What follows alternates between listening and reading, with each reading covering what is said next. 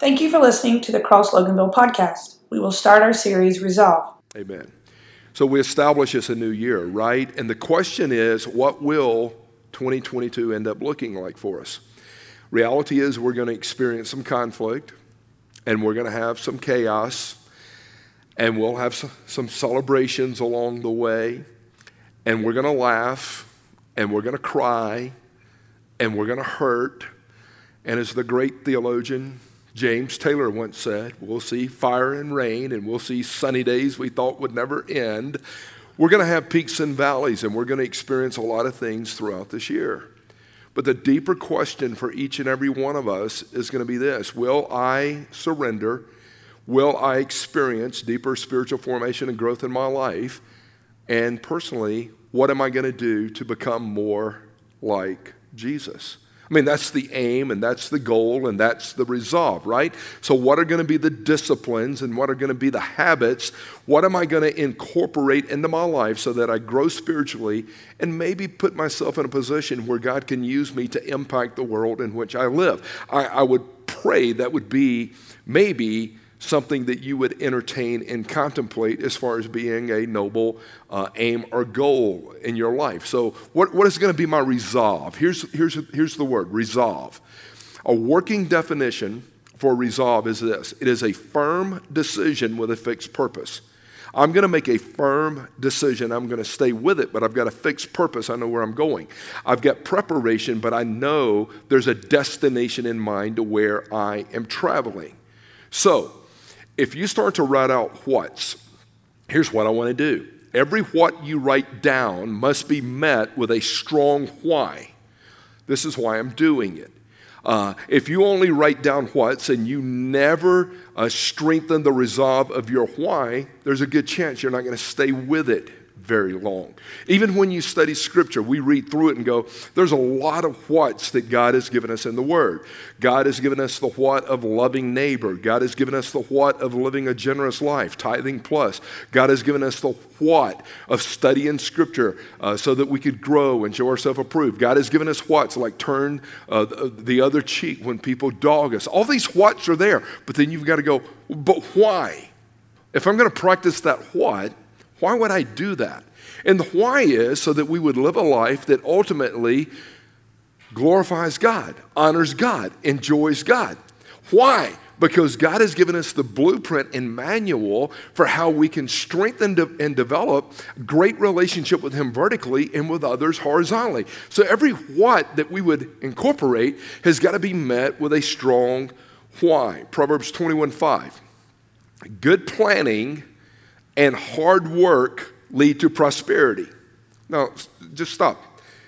Prosperity. I'm going to unpackage that. But hasty shortcuts and living a life of hurry leads to poverty. Uh, it, it, a person who sits down and has a good plan, who works hard, will experience prosperity. Prosperity means that they will put themselves in a position to experience advantages in life. But the person who takes shortcuts, and the person who's always in a hurry, trying to short circuit the process and not do what God has said to honor Him, is going to be at a disadvantage. So, a lot of what we experience in life depends on us and the choices we make. Do you hear me? And so I believe God wants each and every one of us to put ourselves in a place where we can flourish and live a life with advantage instead of just living a life of disadvantage and poverty and being broke and just staying in the rut, right? So if, if, if we don't know what our purpose is and our why for being on the planet, then we're going to end up giving our time, money, energy, and attention to a lot of foolish chases. And you got 10,080 minutes in a week, and what you do with those is crucial. It's like, what am I going to do with my time, my money, this energy, and the opportunities that God throws our way? If, if you're not careful, it's so easy to get caught up into these foolish chases that lead to destruction. And it's been said if you aim at nothing, you're guaranteed to hit it every time. So you've got to figure out what am I aiming at? What am I shooting at in life? What am I trying to become, if you will? And the quality of your life is going to be in direct proportion to your commitment to be all you can be and the best you can be for the glory of God, no matter what you're doing. The quality of your life today is in direct proportion to your commitment of whatever you're pursuing after. But if you're desiring to be all you can be and the best you can be for the glory of God, then watch what God can do in your life. Jesus made this observation Sermon on the Mount, one of the most famous sermons Jesus preached, right? But Jesus makes this observation. I mean, I, th- I think this is so fascinating. He goes, Don't worry about tomorrow. But notice what he didn't say. He didn't say, Don't plan for tomorrow or don't think about tomorrow. And there's a lot of people that take that verse out of context and said, Well, Jesus said, Don't worry about it. So if I'm not going to worry about it, I'm just going to eat, drink, and be merry and just kind of chill and veg and go through life. He, he, he never implied that. Even all the proverbial statements that we would read talk about good planning and, and, and thinking ahead and having a strategy, if you will, and doing life for His glory. So we must get along with God. And it takes individual time to do this, and you're going to have to prioritize it and emphasize it. But you've got to get along with God and establish some spiritual goals, some spiritual priorities. And, and if you really wrote out right now uh, just what are your priorities in life, what would you write? And you can look at what are you giving your time and money to as an indicator of what you truly prioritize. And, and we give our time and money to a bunch of stupid stuff at times, a bunch of tiring stuff that really doesn't have any kingdom value whatsoever. So I would tell you this establishing spiritual goals, and I've seen this in my own life, it will allow you to move from living with remorse and regret to living a life of true life change that is sustainable, governed by the Holy Spirit. If you don't have spiritual goals and any spiritual direction, you're going to have a lot of remorse and a lot of regret. And so we'll get to December of 2022, and you go, Well, I, I just stayed stuck. But you don't have to stay stuck. You, you don't have to live Groundhog Day where you just do the same thing over and over and just go, I, I, I didn't accomplish anything. And so, this whole message is life coaching and to really encourage you to develop a spiritual formation plan for your life. If you talk to the guys right now, and there's so many people I could pick out in this body, but if you talk to the guys right now that are going through our radical mentoring uh, group that we've got going on, Michael, you're going through it. It's, it's such a great time for you guys. Uh, John Mark is going through it. There's so many in this room, uh, Brian, that you guys are going through it. And here's what I've heard repeatedly since we launched that back in August. Man, I'm experiencing so much change and so much growth in my life.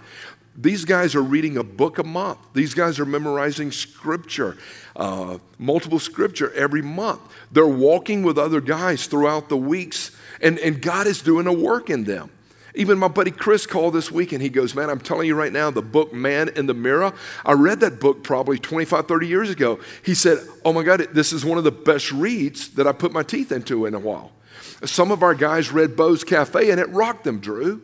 Others read Point Man by Steve Farrar and they're like, oh, but these guys are memorizing scripture. And they'll say, oh, I got a plan. I, I've got like a growth plan and a strategy. One of our guys in our church is John, and John is involved in one of our groups. And John and his wife Crystal, we love them, and God has been doing an amazing work in their life. But John came in about three or four weeks ago, and, and I saw him on a Wednesday night, and I said, "How are you doing?" He said, "Hey, man, I've been had to miss last week, but I was over in Mississippi." And I said, "Oh, oh, really? So what was going on?" He goes, "My cousin died." I said, "I'm so sad to hear that. so sorry to hear that." He goes, "Let me tell you something, brother." As a result of what God has been doing in my life in radical mentoring, he said, I spoke at that funeral. I'm like, You spoke at the funeral? He goes, Yes. He said, Because of the confidence and courage that I have now in Christ.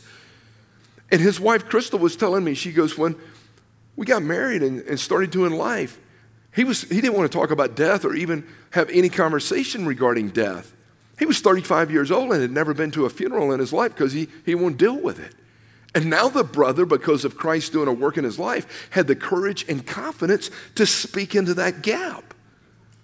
That, that's a huge growth stride right?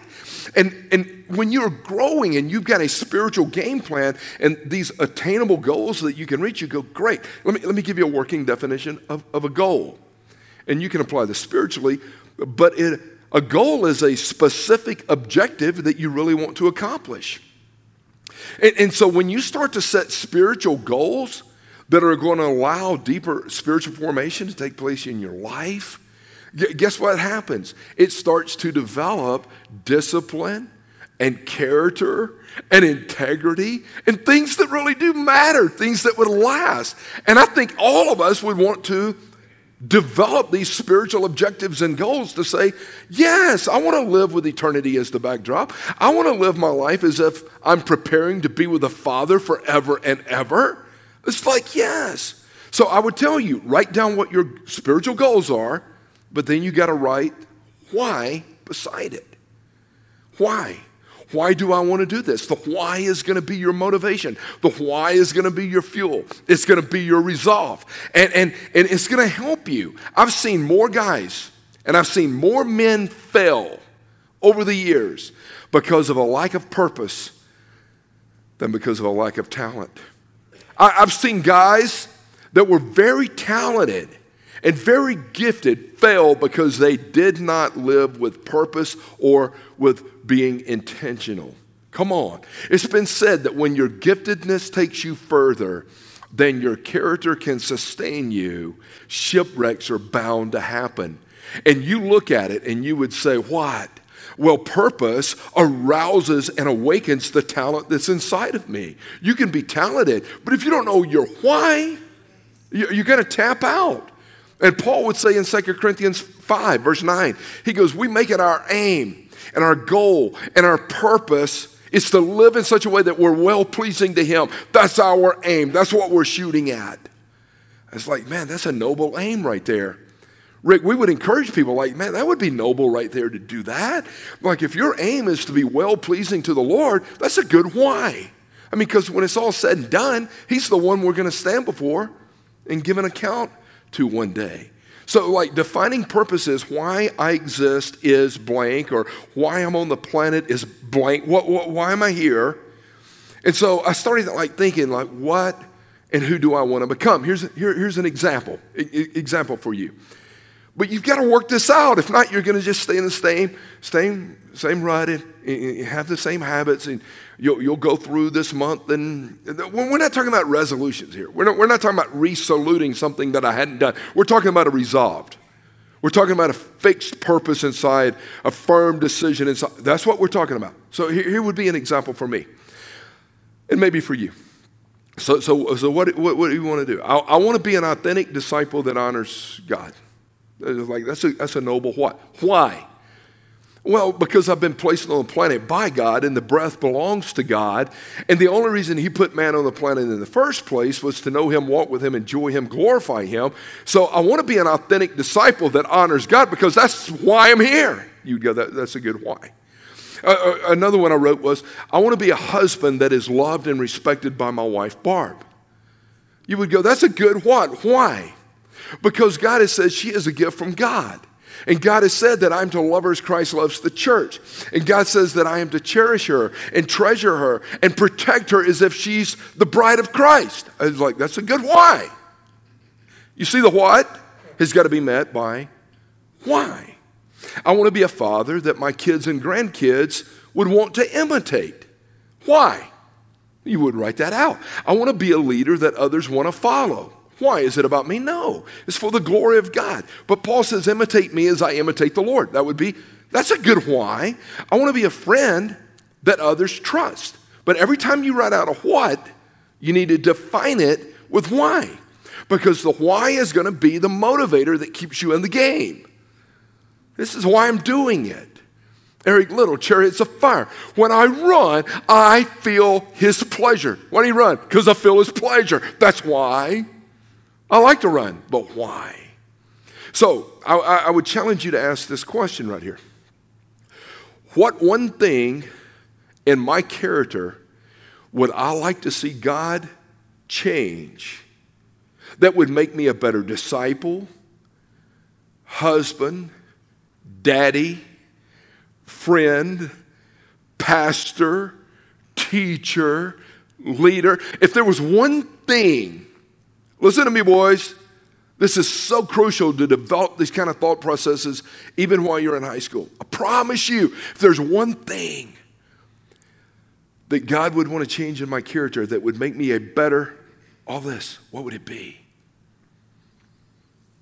I've told you in the past that the, the one thread that if you yanked it out of my garment would cause my entire fabric to fall apart would be my study of the word, my memorization of word, my meditation on the word. If you took that one thing out of my life, I would fall apart.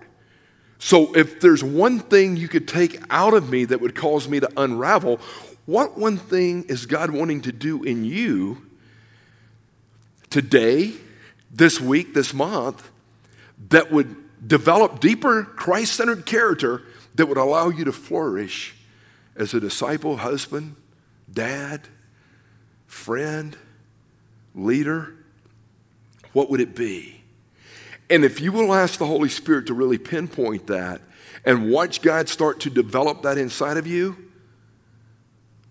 see what happens. See how God uses you. Because I believe your responsibility and my responsibility is to maximize our time and our potential to do everything we can to bring honor and glory to God. And in doing so, you're going to find incredible enjoyment. So a fill in the blank would be this The one thing I want most in life is blank. What would it be? The one thing you right now want most in life is what? Or if I could do anything with my life, it would be blank. What would it be? You're going to give one of two answers. You're going to give either an earthly answer or you're going to give a kingdom answer. Most people, pretty much every answer is going to fall underneath these two umbrellas. What do you want to be? What do you want to do? What do you want to accomplish? I just want to be happy. It's all about you, it's an earthly focused agenda. Or I just want to live a life that really honors and glorifies God. Something to that extent is going to be a kingdom focused answer. You're going to give one or two. So, if you start to look at your life and even look at lives throughout the pages of Scripture, let's say, let's look at the life of the Apostle Paul. The Apostle Paul, when it came to knowing God or knowing Christ, he knew about him intellectually, had this intellectual understanding. He had knowledge and he even had some understanding. He was brilliant, he was a scholar, he had all this training. But Paul met personally who he knew about historically and intellectually. And if you read Acts chapter 9, where he gets ambushed on the Damascus Road, and God totally shifts his purpose, his perspective, his why. He was on his way attacking Christians. Stephen has already been martyred. All this stuff has gone down. And Paul had a Holy Ghost experience with the risen Christ. And when this happened, there was a shift. I'm going to belittle and batter and beat up Christians. You read that and you go, What happened? What happened to you, Saul? You were an antagonist and now you're turned to an apologist. You were a persecutor and now you've turned to a proclamator. What you were against, you're now for. What happened? I met the risen Christ. And, and, and the cool thing when you read Acts chapter 9, based on Southern culture, he doesn't say, I walked an aisle, prayed a prayer, and got in a tank of water.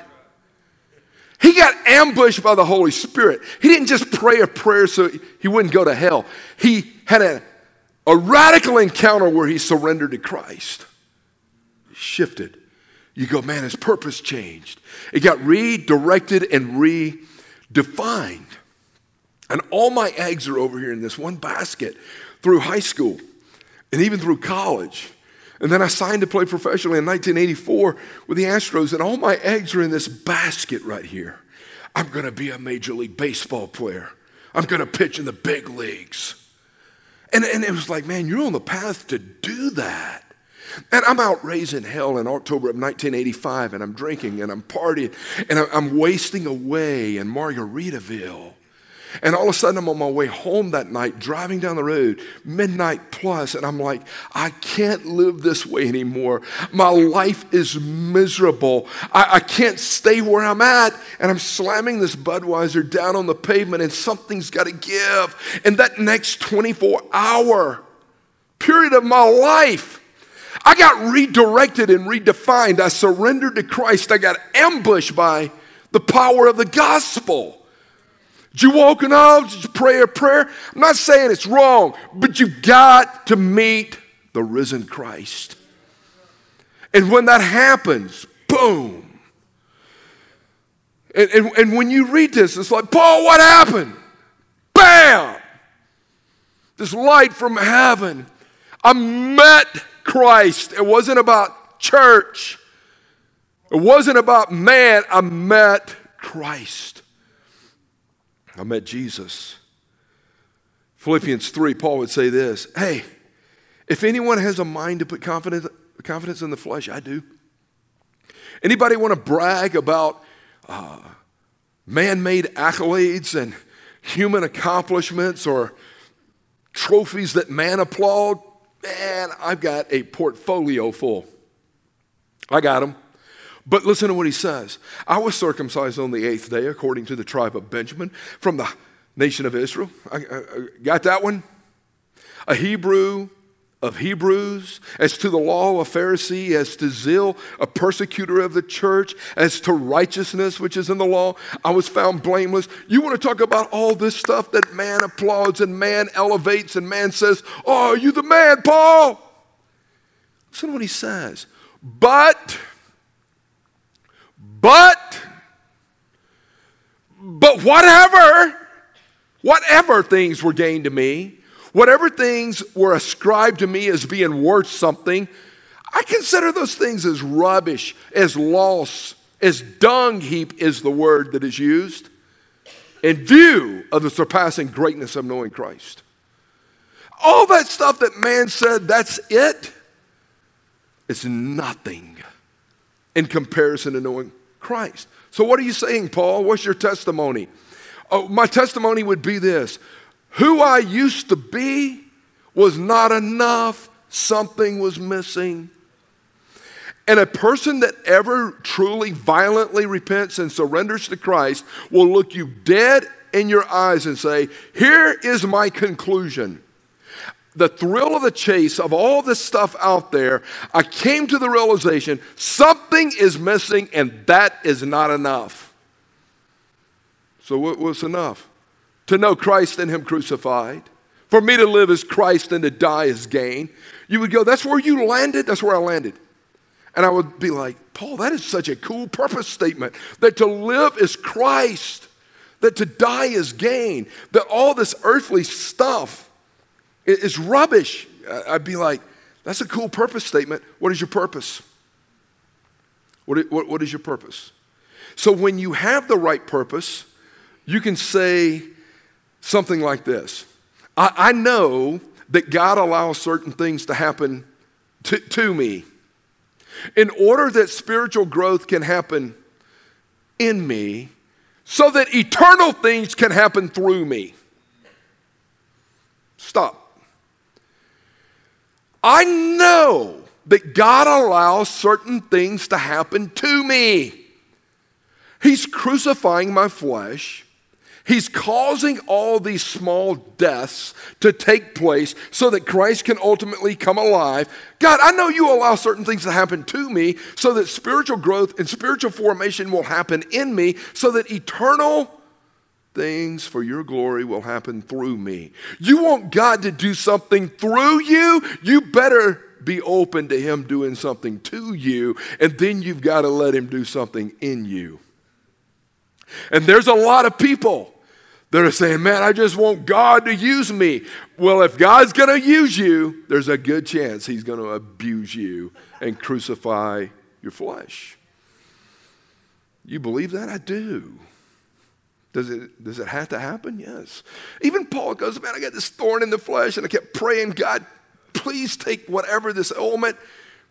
My grace is sufficient, man. I'm going to keep you with this divine handicap so that you don't boast and you stay humble so that I can use you.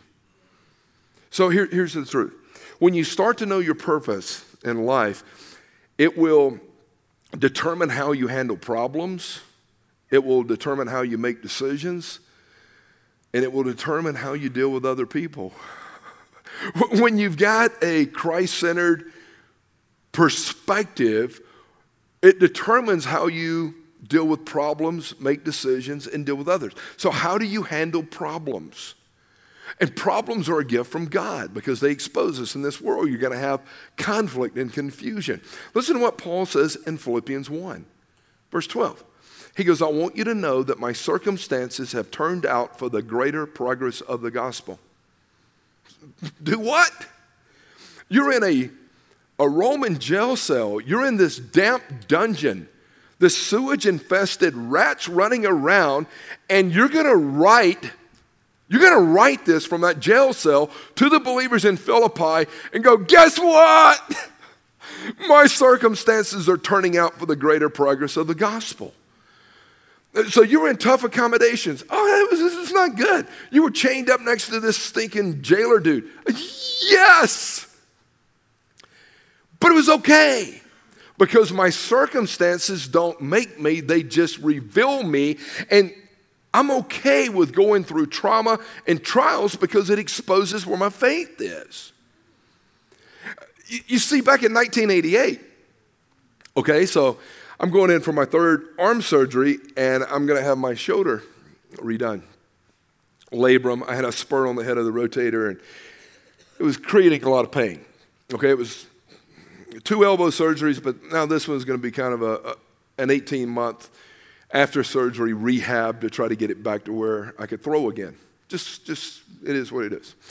So the week before I was to go into surgery, I said, okay, I felt like the Holy Spirit said, I want you to just read Philippians morning and night. Four little chapters. I want you to read Philippians every morning and every night. I said, okay. Because again, I knew Paul had this perspective of joy going through adversity. So every morning, read it. Every night, read it. I fly to LA. The Dodgers team doctor is out there, and uh, I, I, I got to have surgery. And, and, so a couple days after I have this surgery, and I'm in this brace for like three weeks, but I'm reading morning and night.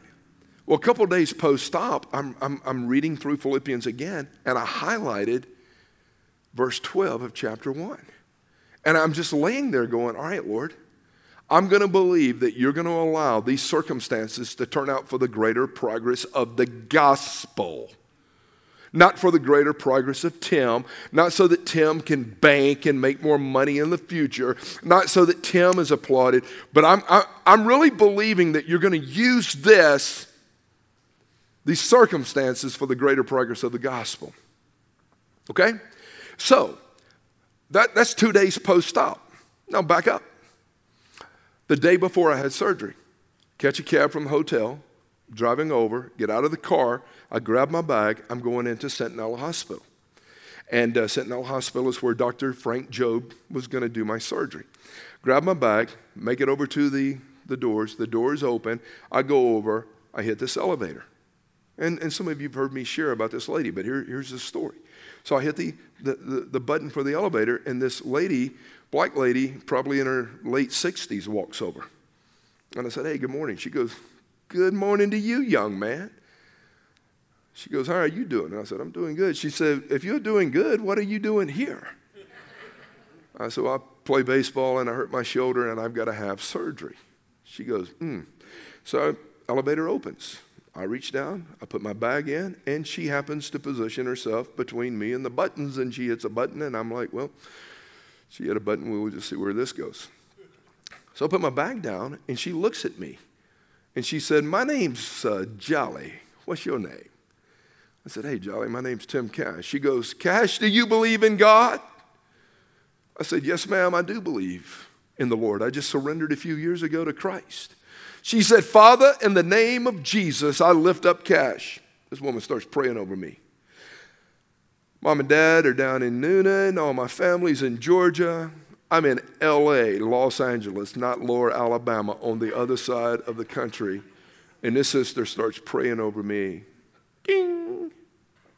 Elevator opens, grab my bag. I'm like, I got to get out and talk to Jolly some more. This is cool. So I get out and start talking to Jolly. She continued to pray.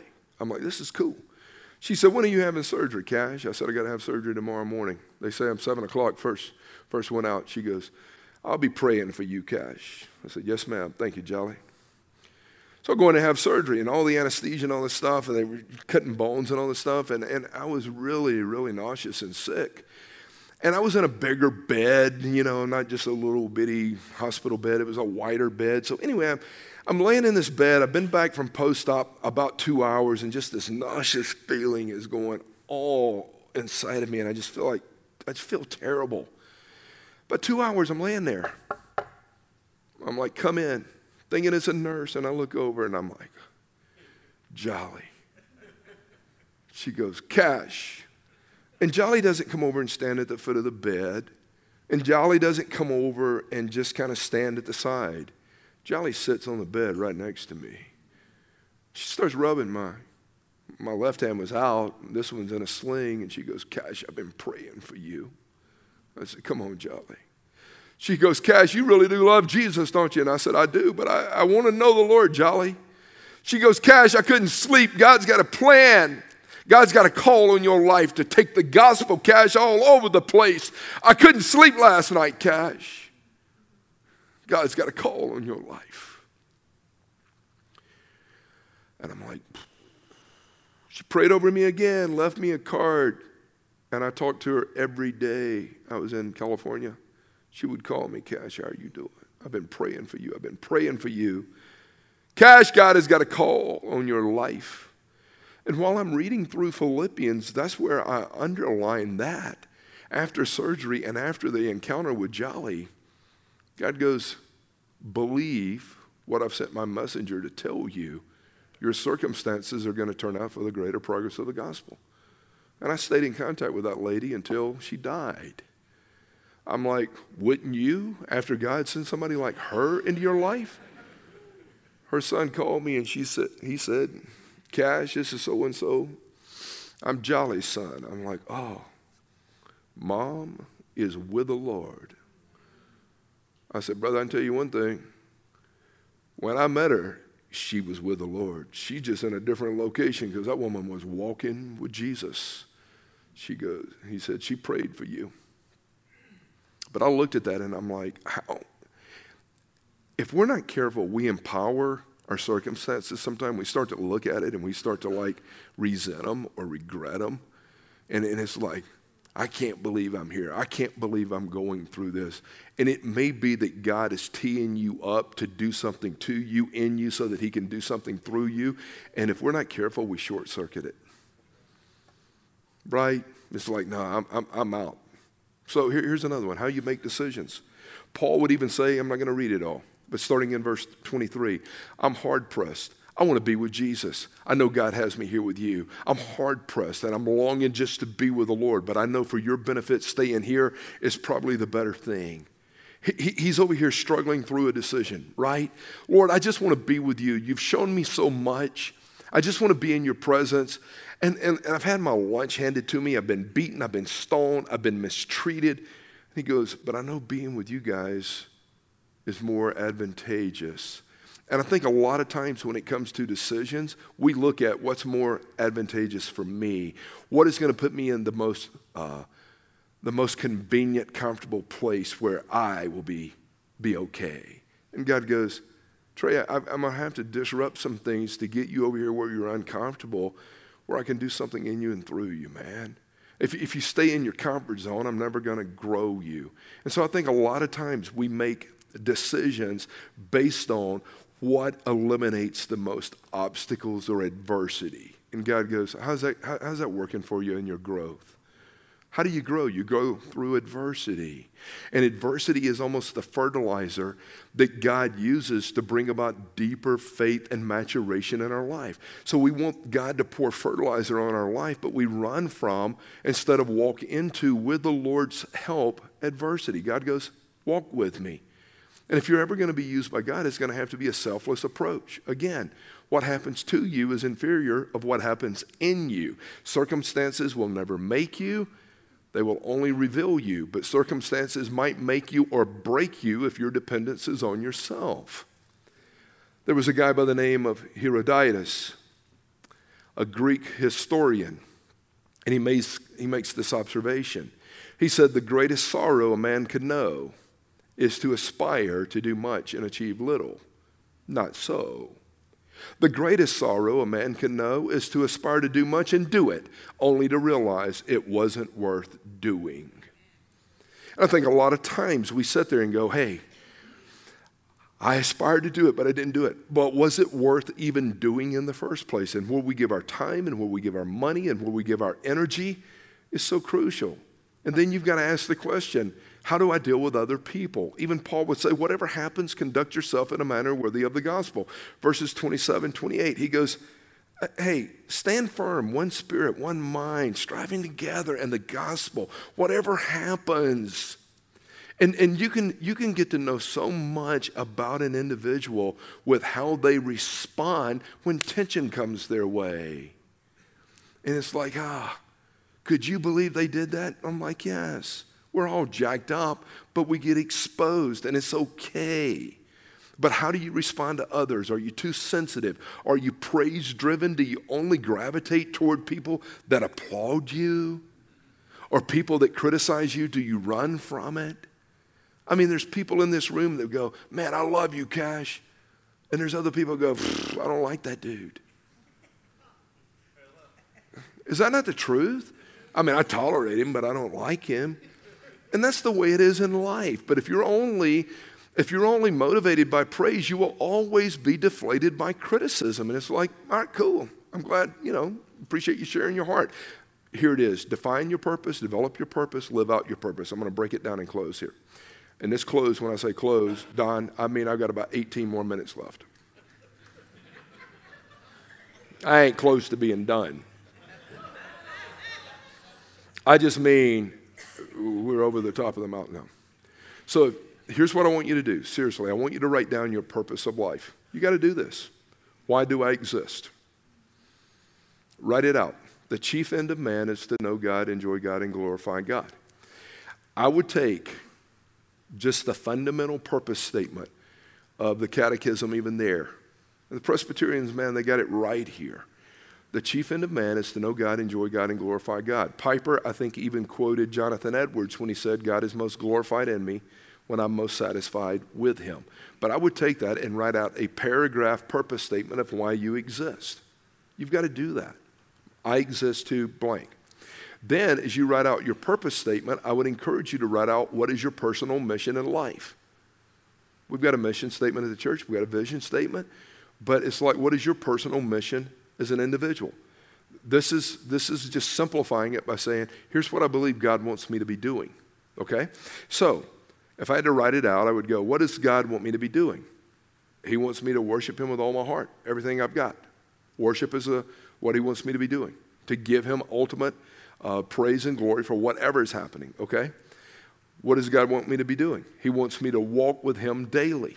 He, he, Paul's favorite metaphor says, walk in the Spirit. Just walk. So we're talking about walking. We're not talking about running. We're going to run the race, but we're going to walk with the Lord in a manner that's pleasing to Him. He'd go, that's a good what? Then, then, then I would say, uh, He wants me to work alongside Him as He gives me certain assignments to say, hey, why don't you walk over here and join me with what I'm doing here? I'd go, okay, that, that was part of the personal mission. He wants me to witness to others about how good and glorious He is. So, one of the uh, privileges we have is to share with others the goodness of God. And then He wants me to live out my faith with my family and friends and within church. Just, just go live out who you are. You go, that, that's part of the personal mission. And then He wants me to be faithful and loving and giving and serving. And so I write this stuff out, and I want you to hear me. Please take time to do this. But what I just shared with you right here in regards to personal mission, it has nothing to do with my vocation, with my position, with anything. It has nothing to do with me being pastor. It has everything to do. Everything I wrote out are things that I feel like God wants you to be about as a child of God. That's how we become a, a disciple. So we're going to worship, we're going to walk, we're going to witness, we're going to work alongside. All this stuff, you can go, Okay, those are noble things to do. Then I spend time working out what are the points of action that I will personally take. How do I plan to accomplish what I believe is my personal mission, etc.? So I'm going to do this by seeking a love relationship with God daily. So if I call him through scripture, it's like, all right, what does God want you to do, Tim, in seeking his love relationship with him? He, he wants me to worship him in spirit and in truth. That's what he tells me in John 4. He wants me to study the word so that I can show myself approved to him, 2 Timothy 2. You'd go, that would be noble. Uh, he, he wants me to be a man of fervent prayer, pray without ceasing in all things. I mean, he tells us, uh, don't worry, but, but pray. It'd be like, okay. And then I would say he wants me to obey him by living holy before him every day. Just obey me. When I tell you to do something, just do it. Even though it might not make sense and it might contradict your natural processing, do it. Go, okay?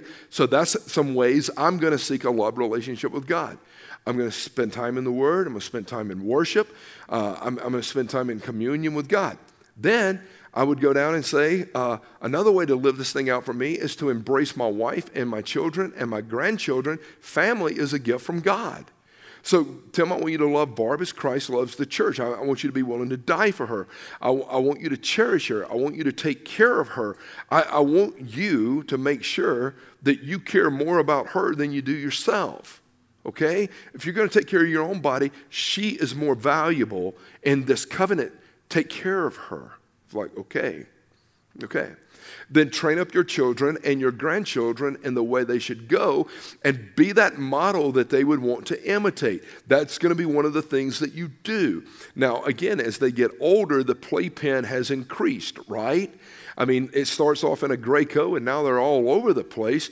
And, and so you still have an opportunity to speak life into them, but they're adults now, so you parent a little different. But even with those grandkids, hey, breathe life into them, right? That would be that would just be right to do with your family. Because Paul would even say, if you can't manage your own household, how are you going to try to manage God's church? Love your wife and, and shepherd your kids. Okay, that, that would be good. I want to be a faithful member of the body of Christ. Okay?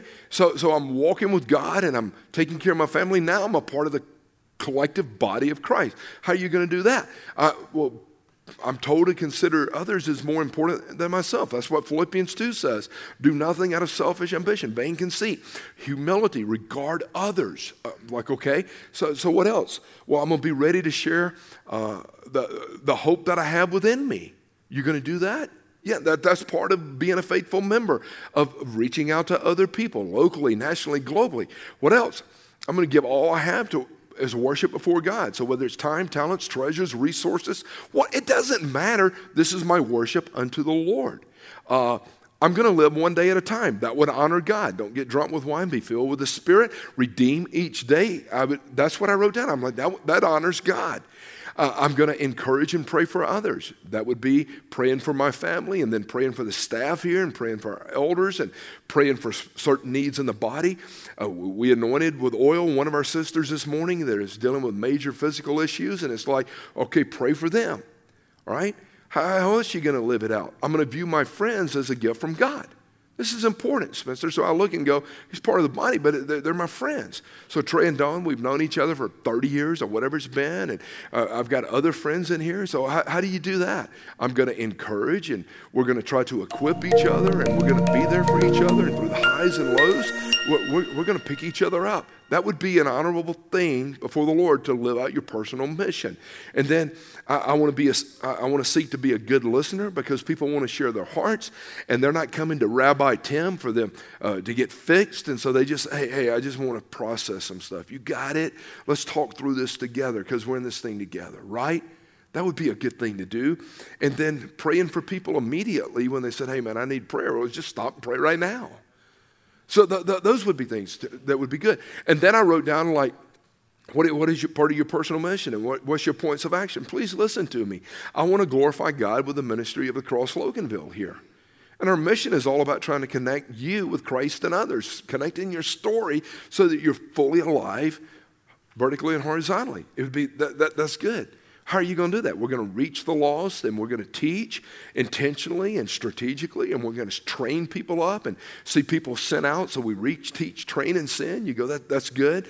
And, and, and we're going to we're going to know who you are and we're going to love and we're going to give and we're going to serve collectively. That's the only way this body works, right? I'm not up here and everybody else is down. We're, we're all level playing field. I'm just one brother in the body with you.